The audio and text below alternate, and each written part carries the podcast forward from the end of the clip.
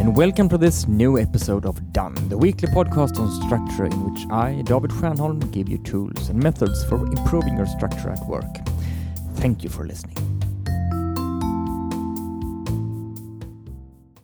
Have you ever been in a meeting where, when you are just about to elaborate on why we really need to solve that particular problem, a phone starts buzzing? It is set to mute, and its owner leaves it lying buzzing on the table without answering it. But what happens to the rest of the people in the room? Everyone will pay attention to the phone with both eyes and ears, and not focus on you. We tend to do this in several other areas as well, wouldn't you say?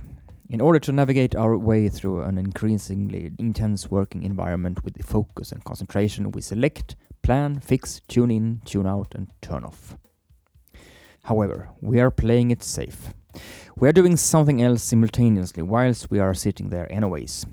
We throw an eye on the next thing we are going to do before we are done with this one. The device is almost turned off, but not completely. These days, I think a lot about prioritizing wholeheartedly. What I mean is that what I decide to do is the only thing I want to focus my attention on at that moment. Call it mindfulness, minimization of distraction, or whatever you want. I have had such vivid experiences of how the purpose of prioritization is completely lost when I do not focus entirely on what I have prioritized.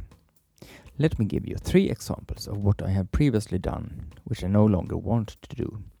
Since uh, I think I speak for everyone here, I will express myself in terms of us. So do not do this. First, tweet during a lecture. We attend a really exciting lecture and we would love to share it with those who follow us on Twitter and our Facebook friends. It would be nice with a picture on Instagram too, so we take one. After a while, we look up from our phone and feel as if we joined halfway through the movie. What is he talking about now? We were so occupied by comments, likes, and tweets that we almost missed what we actually wanted to do now listen to the lecture. Second, leave the cell phone on during a meeting, even though it is muted. We turn off the sound on the phone when we go into a meeting, but only the sound. There is not a have the cake and eat it when it comes to silent mode and vibration. Sure, when the phone rings, it does not really ring, but it buzzes in your pocket, and we will still be distracted. We take a peek to see who is calling and perhaps even answer to say that we cannot take the call right now. And third, working on non prioritized projects.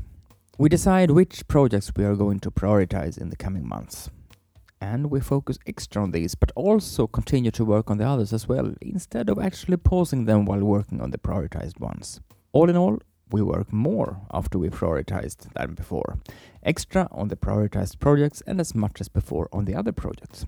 And yet, we thought we would work less and with greater focus.